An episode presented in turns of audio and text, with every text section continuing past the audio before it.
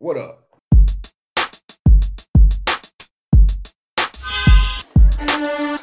What's up, y'all? Welcome to another episode of the This Is Not That podcast. I'm Joanna, one of your hosts here with the homies. Say what's up, y'all.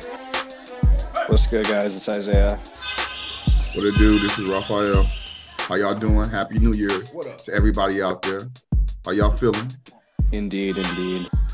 Yes, Happy New Year. It's the first episode of the This Is Not That podcast in 2022. So uh, it's a new year. Y'all got resolutions? Maybe, maybe not.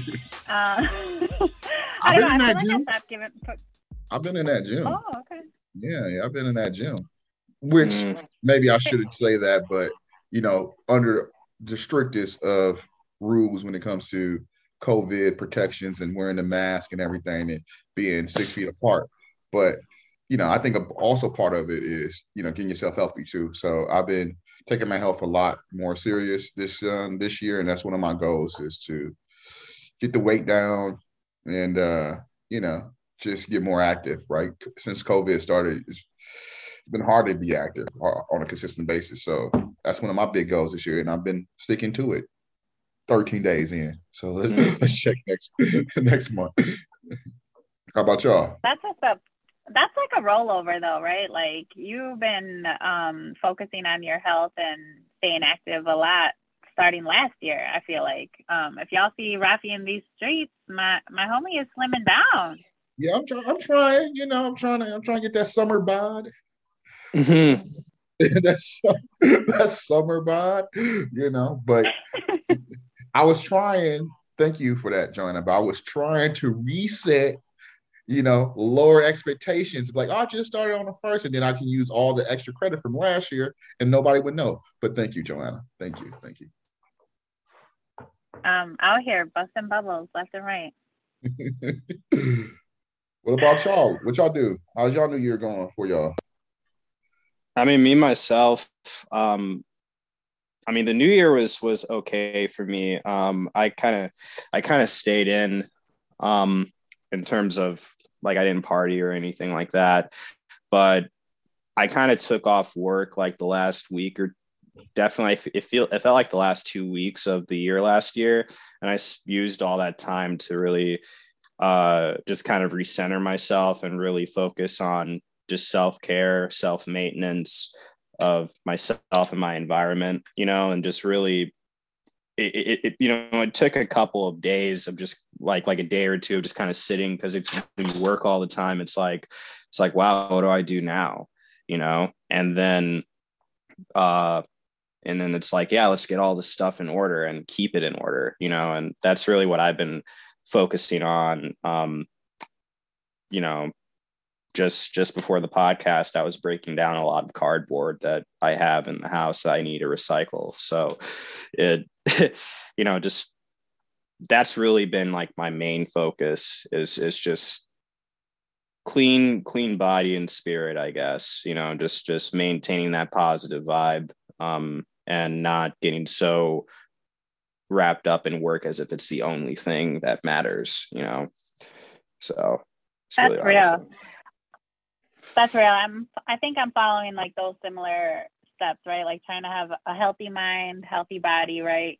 And I think that's super important for us in this work that we're doing, right? Like we're constantly being put up against um a bunch of negative stuff, I would say, um, that can weigh heavy on us from day to day. And so I think it's really important to make sure that us and, you know, all of our other um, community organizers, folks in the struggle, are making sure that they're taking care of their minds and their mental and just, um, you know, doing what they need to do to stay sane because it's wild out here, right? Like things are changing not often for the good. Um, and I know what you mean about like not trying to stay focused on work the whole, like all day, every day. But um, I do want to bring up something that was like definitely lingering over me during the holiday break is um, the Milwaukee mayor, right? I think it was between Christmas and New Year's that the new um, new mayor was sworn in, right? Chevy Johnson. What y'all thinking about that? I think that it that that, that like the race is kind of interesting in of itself. I mean, like uh, you know, in terms of in terms of the acting mayor so far, I mean, like I I've I've had a I've had a couple conversations with him. I've I've seen him at the press club and stuff, so I've heard some of the stuff that he that I guess is in the uh, kind of in his mind in terms of what he wants to try to do to improve Milwaukee. But most of my thoughts right now are just kind of in this ever growing list of candidates that are throwing their hats in um, and just kind of what some of their backgrounds are. I mean, it, it almost feels like people are just throwing their name in the, in, in the hat for mayor because, uh, you know, we have an acting mayor, but we're going to have an election too. So it's just kind of interesting to see just the people like people that I I guess I'm not surprised seeing run for mayor, and then also just like the city attorney that that that kind of threw me left field when he when he tossed his name in the race. Uh, there's a couple of like just straight up business people, developer types. Uh, there's a couple of I mean there there's Earnell Lucas, but I feel like there's another kind of law enforcement kind of figure uh, there's there's Cavalier, uh, a couple of other alder people. There's Bob Donovan. So well, I don't know. Well, at this point, I know at one point we had like 12 candidates that registered, um, but signatures were due on the 11th, and so I'm pretty sure it's down to a smaller list of half that. Right, we got six candidates that officially turned in um, enough signatures or enough signatures were approved because I know that some folks turned in enough signatures, but they, um, after evaluating those signatures or looking them over, found out that some of them weren't valid. Um, so we do have um, Alderwoman Marina Dimitrijevic, Alderman Bob, former Alderman Bob Donovan, Acting Mayor Chevy Johnson, the Milwaukee County Sheriff Earnell Lucas, Michael Sampson, who is a business business owner, businessman in the Milwaukee area, and then State Senator Lena Taylor. I, I, you know, I too was surprised by the city attorney, Tearman Spencer, throwing in his name and registering um, his campaign, but he didn't turn in any signatures, so that was just for funsies, I guess. That that's what I'm saying. It's like, what's the point? And then, um, like I like I know his office kind of came under some scrutiny recent, you know, not not too long ago, but um, you know, it's like, what's the point? And then there are a few people who obviously aren't on that list anymore, but they were kind of the only thing in their bio was community activist kind of thing. And I'm just kind of thinking myself, whatever that means, I guess. I guess that can mean any number of things in terms of the work that you do. I'm I'm kind of interested to see like whether or not the issues that the candidates bring up are, are going to have a lot of overlap, like or if anyone is going to kind of have find a unique and productive hill to stand on instead of just kind of throwing out just the just the usual tropes generalizations and stuff you know? Yeah. I mean i'm glad i mean man, i'm glad you're hopeful but that youth is on your side too so. i'm not really hopeful i'm just curious it, it's mostly you. just curiosity right. no you're right the distinction is real you're right look this is the first time we have been able to vote for, not been able to vote for, but this is the first time we're probably going to have a new mayor uh, in 20 years. Now we have one now, but really have a permanent one after election. So you would think it's an opportunity, but I think this is a commentary on the movement, right? Are we ready to not just have a personality driven race? Because that's what's going to delve into, right? Like that's kind of like the conversation we're a little bit having here, right? Like, uh, you know, is what about what do you think of Chevy? What do you think of you know, Earnell, what do you think of Marina? And really, really should be about is like, is our agenda has enough support to really apply pressure once folks are elected to hold them accountable, right? Mm-hmm. And if we don't have that power base to do that, I have very little hope or faith that anyone who is elected, any of the group of those people who are elected, is going to be one able to have the the the will to really push a people's forward agenda. So uh, I think this is really um, this next three to four months is going to be really about the organizing and the organizations on the ground have been doing the work, especially coming post 2020 when we've been in the George Floyd protests, when we've been in communities having conversations with people. We should be ready for this moment, right? I know that Citizens Action uh, and the work Joanna's been doing, we should put together a platform and agenda um, to make this happen. So hopefully uh, it's not about the individual. It's about what the individual can commit to, and we can get them on record for, and then hold them accountable. Is there some better than others? Yeah, of course. It's like anything, but I, um, I think what's more important is where do we stand as an organized group of people to hold people accountable once they're in office? And I think anytime you can look at politics over the last at least 20 years, that's all that counts, you know. Yeah, I guess one aspect of it too would be just kind of looking at, you know, of the candidates who clearly like I guess actually wants to be mayor and then I guess kind of examining why they want to why they want the office so bad, you know, and what they're willing to do to um, you know, leading up to the election and then after the election's over. Um, I will say that I did uh, go to a uh, a action slash a uh, slash event outside the Humboldt Colectivo in West in uh, River West because they're still pushing for a union and etc. And uh, the acting mayor was there. I mean, and he had kind of had some words to say in in, in support of the people of uh, the Colectivo workers pushing for a union and, and etc. And I think that that probably had some impression on a lot of the younger people who were there who were who are pushing for a union and are probably maybe paying attention to kind of like what you know whether or not they're actually going to even vote for the in the mayor's race and if so like who? You know what i mean? Because once again this is the first time in like 17 years we've had an opportunity to vote for a mayor and i guess it just kind of at that particular event it just kind of stuck out to me that hey there's a lot of young people in this crowd who have never voted for mayor before and here cavalier is making a good impression on them you know? So i guess that it'll it'll be interesting to see what the different candidates are willing to do beyond just putting their name in the hat, you know, leading up. If that makes sense. Yeah, it, it definitely makes sense, and it, it's good to hear uh, that he was out there. Mm. Um, but it's all going to come down to what he actually does once you know mm. if he wins or you know and what he does when he's in office, right? I mean, one of my biggest fears around 2022 is that people will just go for representation is enough, you know? And I think, you know, look, we had a we had a point in history, right? I mean, Chevy is the second black mayor, but if Chevy or Earnell or Lena or uh, any of the other uh, candidates of color win, that's a historic moment for us right? I mean, a historic moment for the city or a historic moment for the people and people of color, period. But that, that's just not enough. It has to be more than that, right? And it has to be ideology. What does a person really believe? And and follow through. And if, I'm just really nervous that we, all that's going to matter is the representation, and we're not going to really get into what's important when it comes to the issues, right?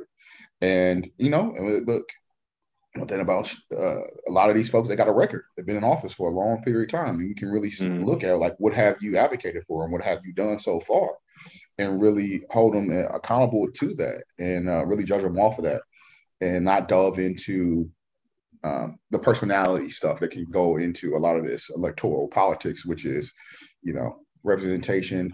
Are they a good speaker? Do they make you feel good? Do you want to have a beer with them? All the you know stuff mm-hmm. people add into it. It should be about the the tangible. And uh, hopefully, um, we learned a lot of lessons uh, over the last couple decades that that won't that won't be the case. Yeah, and along the same vein as represent, uh, or along that same vein of you know representation or shooting solely for representation, it just kind of remind you know like uh, uh, just recently the Milwaukee, the city of Milwaukee had to make another you know decision on redistricting. And during that meeting which ended kind of frustratingly and unfortunately for a lot of the people who were there i think um, during that meeting uh, alderman Dimitrijevic uh, was standing alongside a lot of um, um, immigrant rights groups and community organizations from the south side uh, pushing for more um, for the maps to really represent the grow in the latino population in in the city. And unfortunately, uh, due to some legal questions and seemingly shenanigans on the part of a couple other aldermen, uh, the the uh, the city decided to revert back to these maps that were vetoed by former Mayor Barrett, which triggered this weeks long process of them working to right. form maps that better represent people. So, uh, um, yeah. Really quick, I know that we're we're going to talk about that, but just jumping back to the mayoral candidates, um, thinking about what you said, Rafi, and like holding them accountable to, you know, the policies and the issues that are important to us, you know, the community members. Um, we are going to be hosting a candidate forum on Saturday, January 29th at 9 a.m. I just want to plug that.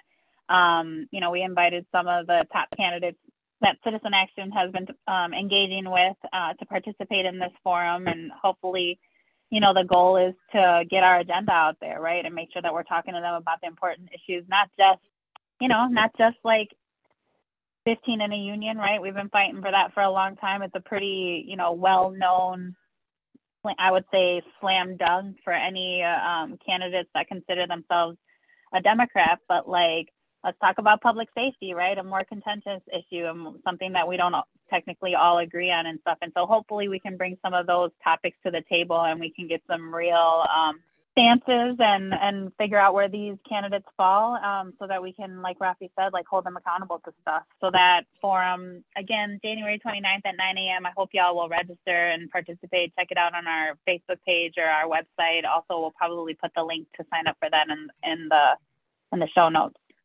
jumping back to that to the city mass i mean man that that was wild right? Like this actually all kicked off when alderwoman Zamarripa was the one vote to to go against these maps right? So she really led the charge on on this um, process.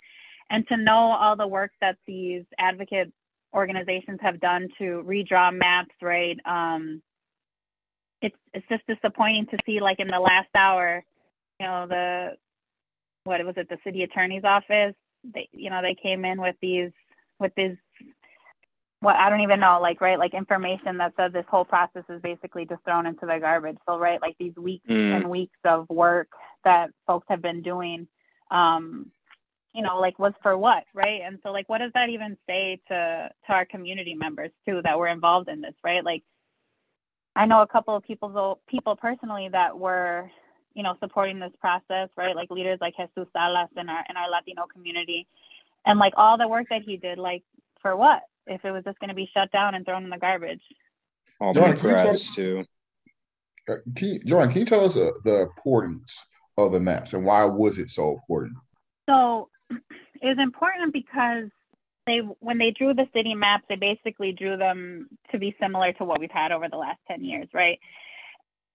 After looking at like the numbers in the population and how like our Latino community has grown based off of the um, 2020 census, we've seen that, that because of the growing Latino population in Milwaukee, um, the general Milwaukee population has grown, right? And so leaders in the community were saying that, you know, the growing population in, of Latinos in Milwaukee should be reflective of these maps, right? We should have more than what, what we currently have is um, two majority Latino districts, right, where the majority of people that turn out to vote are, are Latinx folks.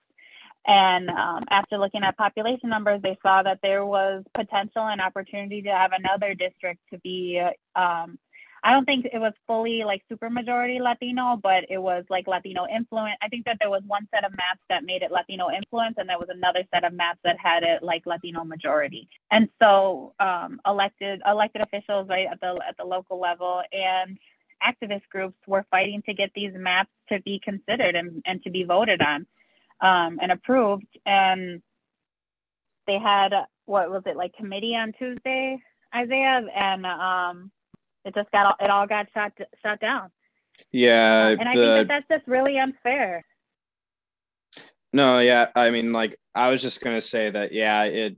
Well, for one, the the the meeting was delayed, so then when it finally started, they literally waited until the last second until everyone until people had you know the public had provided their testimonies and called in and, and everything through all the issues of zoom and technical frustrations and etc waited to the very last hour uh, and then alderman uh, spiker um, who i think that one of his districts is in one of his districts would have been affected by these redrawn maps. And it was the opinion of Christine Neumann-Ortiz, uh, who expressed this in a press conference after this whole committee meeting, that his real motive that his motivation really was just to maintain a majority conservative white uh, you know majority uh, voting base in his own district since his district would have seen kind of a rise in in its uh, Latino population, you know, because of the way the maps would have been drawn out.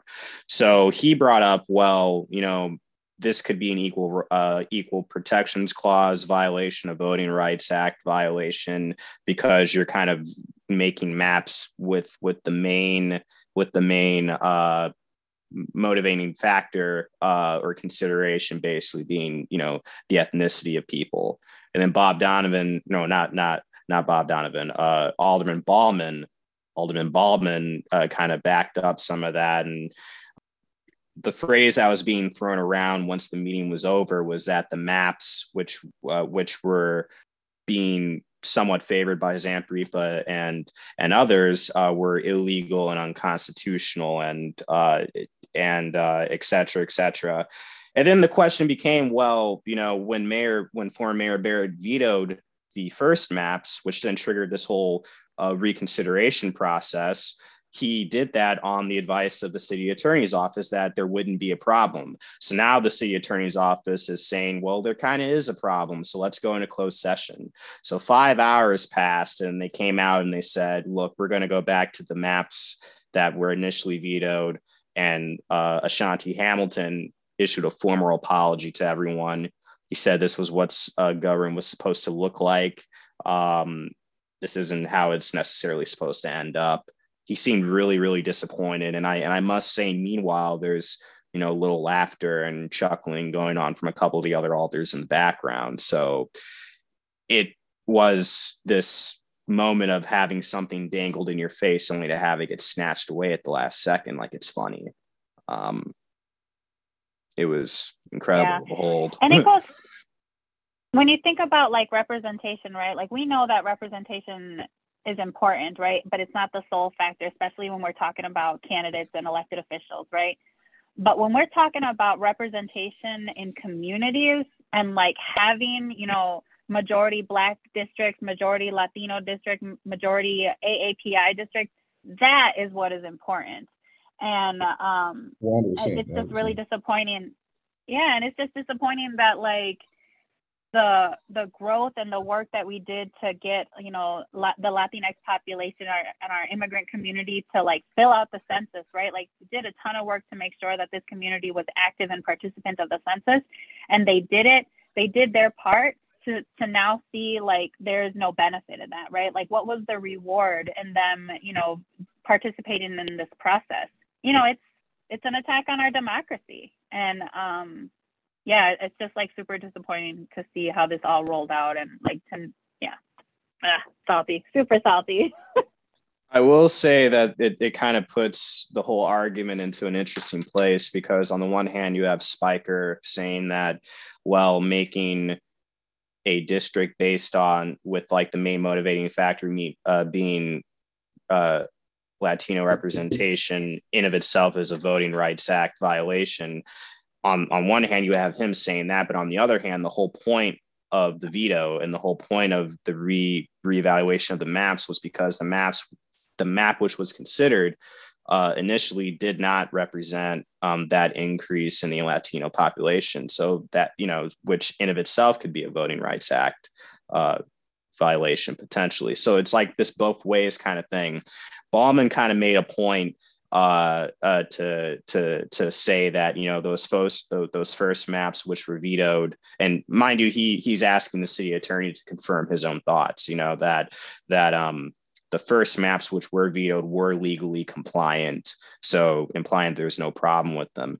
But then the question becomes, you know, why did the city attorney's office give Mayor Barrett this this initial or former Mayor Barrett this initial advice? You know, and now they're here uh, the assistant city attorney and the city attorney himself were in the call, um, going back on it. You know, yeah, it's just kind of one of those moments, you know, where you just kind of look at it and you're just like, it's a morale killer, you know, and I and I know that for the uh, immigrant rights uh, uh, movement, they're they're uh, in Milwaukee. They're you know they're there are a lot of frustrations about stuff going on in Washington D.C. too with Build Back Better, you know. So coming off of that and now this, it it it can really affect a lot of things for uh, political participation, interest in it, voting turnout, you know. It's almost like this game is rigged. A little bit. I mean, dang. I mean, just you know, like the game, like that's a game, right? To know that the city attorney's office is saying one thing, and then weeks later they're saying something else. It's just like, did the law change in the past month? No. Like, it's just like absurd to me that they can't get the correct information out on in the first round, right? Like, it's weird. I think that there's this. I think to me, to me, it looks like there's something going on there. Like, what, what, what are these games we're playing? Yeah, like a question I had too was like in a city that's so segregated on uh, based off of race and ethnicity and it has been historically how do you disentangle like if if to consider ethnicity uh, in in redistricting is is a violation how in, in such a segregated city how do you disentangle that? You know? I mean the segregation and, and like the racial uh, makeup of the city is baked into everything here you know? So how do you disentangle those two things? And um, i guess sometimes one lawyer told me that sometimes what's politically needed is not what's legally allowed you know? Those are sometimes two different things. Quick question. Um how long is those maps for? Like how long do they last? 10 years fam. 10, 10 years. years. So you telling mm. me for the next 10 years, those districts are going to be misrepresented racially, demographically, based on what's happened. Right. Is the it, like all the question almost answers itself is the game rigged, right? Like, I mean, and that happened in a city full of people who wouldn't identify themselves as right on the right or or you know Republicans, right? And it was still this same graph for power and taking and now allowing people to fully grasp their power in order for those folks to keep their power right? So it's like and you made a great point. Um, representation when it comes to like a candidate right? It could mean something if the ideology means something. But when it comes to like be able the folks be able to actually have the right to vote and the opportunity to fully participate in the system in a fair way, that's when representation matters, right? And if people are like gaming the system and drawing lines just for, you know, folks can keep power, that's that's that's be that's beyond BS. That's beyond BS.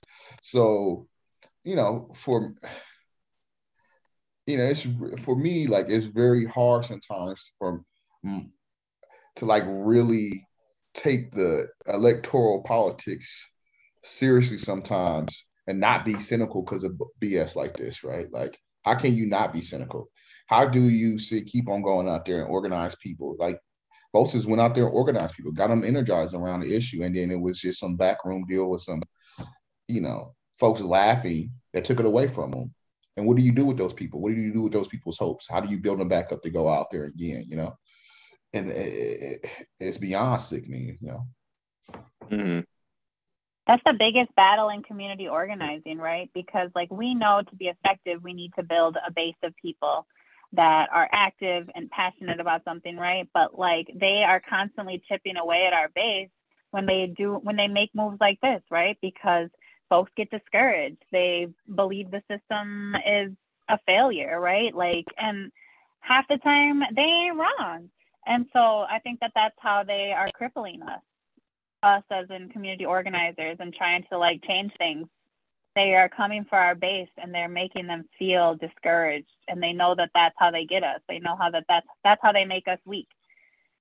So like, yeah, like when you, if you ask me this week, um, are electoral politics important? I want to say no, but like, I do know that like that's where the power is, right? And this current system and structure that we're living in, that's where the power lays. And so, you know, I got to keep going. Question mark. Did you just ask? Did you just say that with a question mark? Like gotta gotta keep going? Question mark? Because I know it's just it's frustrating. It's so frustrating. I just can't. Um, you know, being in this stuff every day and just seeing the disappointment. It just again, like we said earlier about taking care of your mental and taking care of your doing that self care because this stuff is hard.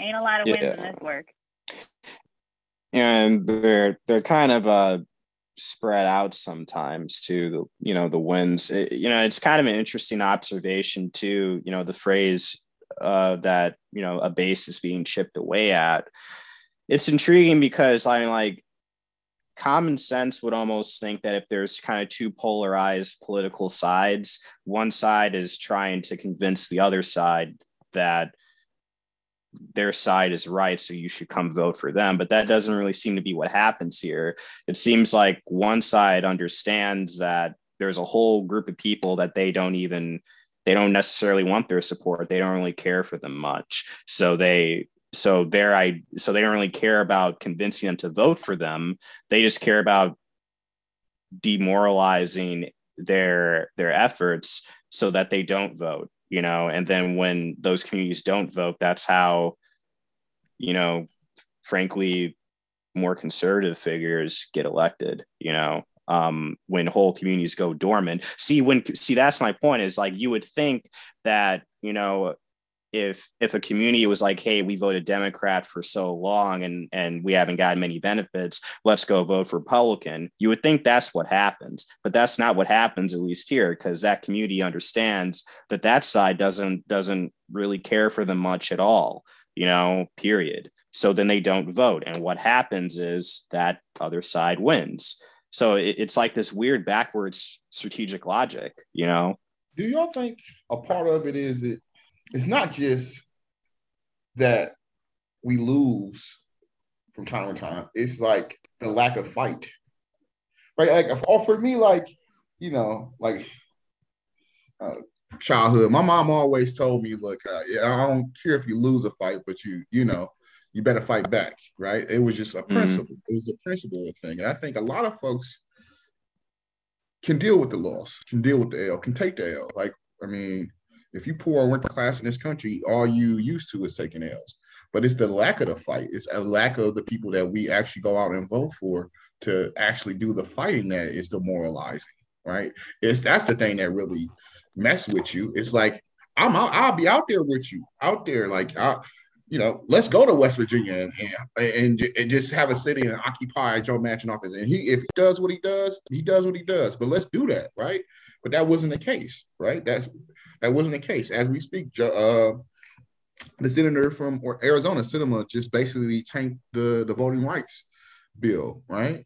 And it it's going to be very little pushback amongst our colleagues, very much a little pushback through the whole app. What is that? Uh, beltway apparatus around it is going to just be is what it is. And and when people see that, it's like if you don't got passion for it, and we just did all this stuff. Only time you have passion, it seems like, is when you're on the campaign trail when you out here asking for our votes, but where does that go when once we elect you? And I mean, for me, it's the lack of the fight, the lack of the dog to like to actually uh, go about people's issues that demoralize people a lot, you know, uh, a lot more than just like the L itself. You know, the L is just a byproduct of the lack of passion. Yeah, Sometimes yeah. too, though, you do have these these op- these these these moments arise where there's kind of an opportunity that could arise, but then there's still this kind of shadow organizing that stifles it. So in Wauwatosa right now, you know, six common council seats, I believe, are up for grabs right now. Uh, which is kind of when you look at everything that kind of went on during Wauwatosa in 2020, some people who are on the ground protesting might might count that not necessarily as a win but as opportunity because number one they had a lot of officers with familiar names kind of you know resigned. There's a new police chief etc but now there's all these common council seats up too. Uh, and they could see that as like an opportunity i guess. And there are two people of color who are running you know john larry uh, and sean lowe John Larry was part of the ad hoc committee that they disbanded in TOSA. Um, he did a lot of work with that. And uh, Sean Lowe is the chair of the Equity and Inclusion Commission. They're running in uh, different districts. And if either of them or, or, both of them win, that would be pretty significant because in Wauwatosa, there has never been a person of color to sit on the Common Council. I believe the highest position of authority that a person of color has ever had uh, in Wauwatosa was school board superintendent, and that's under the current administration with Mayor, Mayor McBride. So that would be of significance. But, you know, when I talked to John uh, recently, he had mentioned how, you know, kind of as soon as he announced his his bid for his district and it seemed like it was kind of going to be a piece of cake all of a sudden there were these these um these figures that just kind of popped up very very quickly like the eve that the registration forms were due or whatnot. It's like who are these people? And you know uh and when you look at them they're kind of being supported by more con- more conservative uh, figureheads in the community. Uh, it's an interesting question. And and and, and then behind that there's a lot of talk about making the common council in wauwatosa smaller and coalescing power and um, say the city administrator uh, kind of all these background deals breaking up voting districts in a similar conversation as what was going on in the south side uh, so sometimes there's L's and you kind of have to man, uh, maneuver that. And then sometimes there are these windows of opportunity that you don't really know what they are, but clearly other people see something in them. Otherwise, they wouldn't try to flood the field, you know? Yeah, you know that federal stuff though. Like sometimes I, I I do feel like that's like a lost cause, right? Like Schumer and Sinema and Manchin. Like I am so over those folks. Like I don't even want to talk about them. Um, to me, I think where it's at is like that local power. Like let's get let's get wild about these school board races, about um, county board races, about city council, right? City attorney is uh, in Milwaukee is a, a voted position, right? Like we voted for that for the city attorney here in Milwaukee. Um, like let's get as active and you know working on campaigns as we do for like the state legislature, for the assembly, and for the state senate, and what we're doing for like U.S. Senate. Let let's get that excited and active for these local races because I just think that that's that's how we're going to build. We have to start on the bottom with those local seats, get our people in there, and like have them start moving up because you know this trying to work from the top and trying to work at the federal level. It I don't I don't see it going anywhere even working at the state level can be kind of frustrating sometimes for people. And i mean like i have seen in, in other areas like this this resurgence and kind of hyper local organizing. I've seen it with cannabis uh, uh, cannabis legalization efforts for example. You know cannabis activists got really really frustrated with bashing their heads against state legislatures who would gerrymander districts and these people don't listen to them anyways. So they started going municipality to to, to municipality getting fines decriminalized uh, lowered or decriminalized as much as they possibly could. You know like they looked for other ways to kind of chip away at it you know? Um, so i think that there might be a resurgence in this kind of hyper localized organizing on both sides of the issue. I mean, you kind of see that with the district attorney's office after the Waukesha uh, Christmas parade um, uh, tragedy. It, it, you know, there was a lot of attention on from the conservative uh, aisle that hey, this guy ran unopposed and yada yada, and let's put our own person in there and trash him into the sunset. You know, even pass legislation that gives all state employees or several state employees uh, raises except for him in a couple of years and let's announce that right before christmas like these really petty kind of things so it's like there's a lot of opportunity there but it's not just the grassroots or progressive arena that sees it you know? Um, and you know there are people who will seek to exploit that and set set progress in the city back that much farther. Look we got to start where people can actually get their hands around it right? Like at the federal level it's tough right? It's beyond tough. You you are reacting to forces outside of your control all the time. What the Sinema is all out in arizona right? Yeah. In milwaukee right? Like what can we do but when it comes to school board, you can make you can make a little a little bit of organizing can make a huge impact. Same thing when it comes to the aldermanic race, the same thing when it comes to mayor. You don't need a lot. You know I mean? You just need concentrated organizing and mobilization to get people and political education too to get people involved again.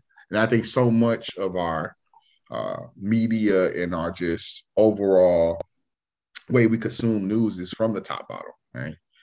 The NRB all be all is the presidency, or the you that's the glamorous stuff, the U.S. Senate. But the stuff that's going to make an impact on your daily life is those races that have some of the lowest turnout, right? And we just got to re when we out there and we're talking to people, when we're knocking doors and having those conversations, really get people to recondition themselves into thinking and, and understanding that the things that's going to have the most impact are those hyper local races. And not only do you go out there and vote, but you go out there and run, right? And you don't have to have this pristine background to run. You know, I want to see a lot of working class moms go run for office, come straight off the door and run for office. We need to be building that that type of uh, leadership up straight off the doors because they have an economic interest in doing the things once they're in office. A lot of times, a lot of folks, and they they doing that maybe at the goodness of their heart, right? But they they're whether a bill passed or not, they they their lives is not going to change. It's going to be like Sinema's going to be all right, Manchin's going to be all right. You know, some of these other folks at the local level going to be all right, but the mom who is the mother of three and she's working two jobs just to make it by she has a, a interest in making it happen so we really got to just high, uh, focus on the, the the local through the grassroots organizing educate motivate activate and you know get folks out there and really start winning at that uh at that local level to you know make an impact. For sure. And so, you know, with that, we got the February primary coming up, February 15th, a ton of important races on that ballot across the state from school board to Milwaukee mayor. There's definitely somewhere you can plug in um, to, you know, support a candidate. If there's one that's out there that's representing your values, get involved. See how you can make phone calls for this person or see how you can support them because it's these local seats that we need to get active in. I think that's all the time we got for this episode, y'all. It was great catching up in the new year. Happy 2020, everyone. It's going to be a busy year. Figure out how you can get active, organized, do what you got to do, take care of yourself. We'll see you next time. Next time. Hello.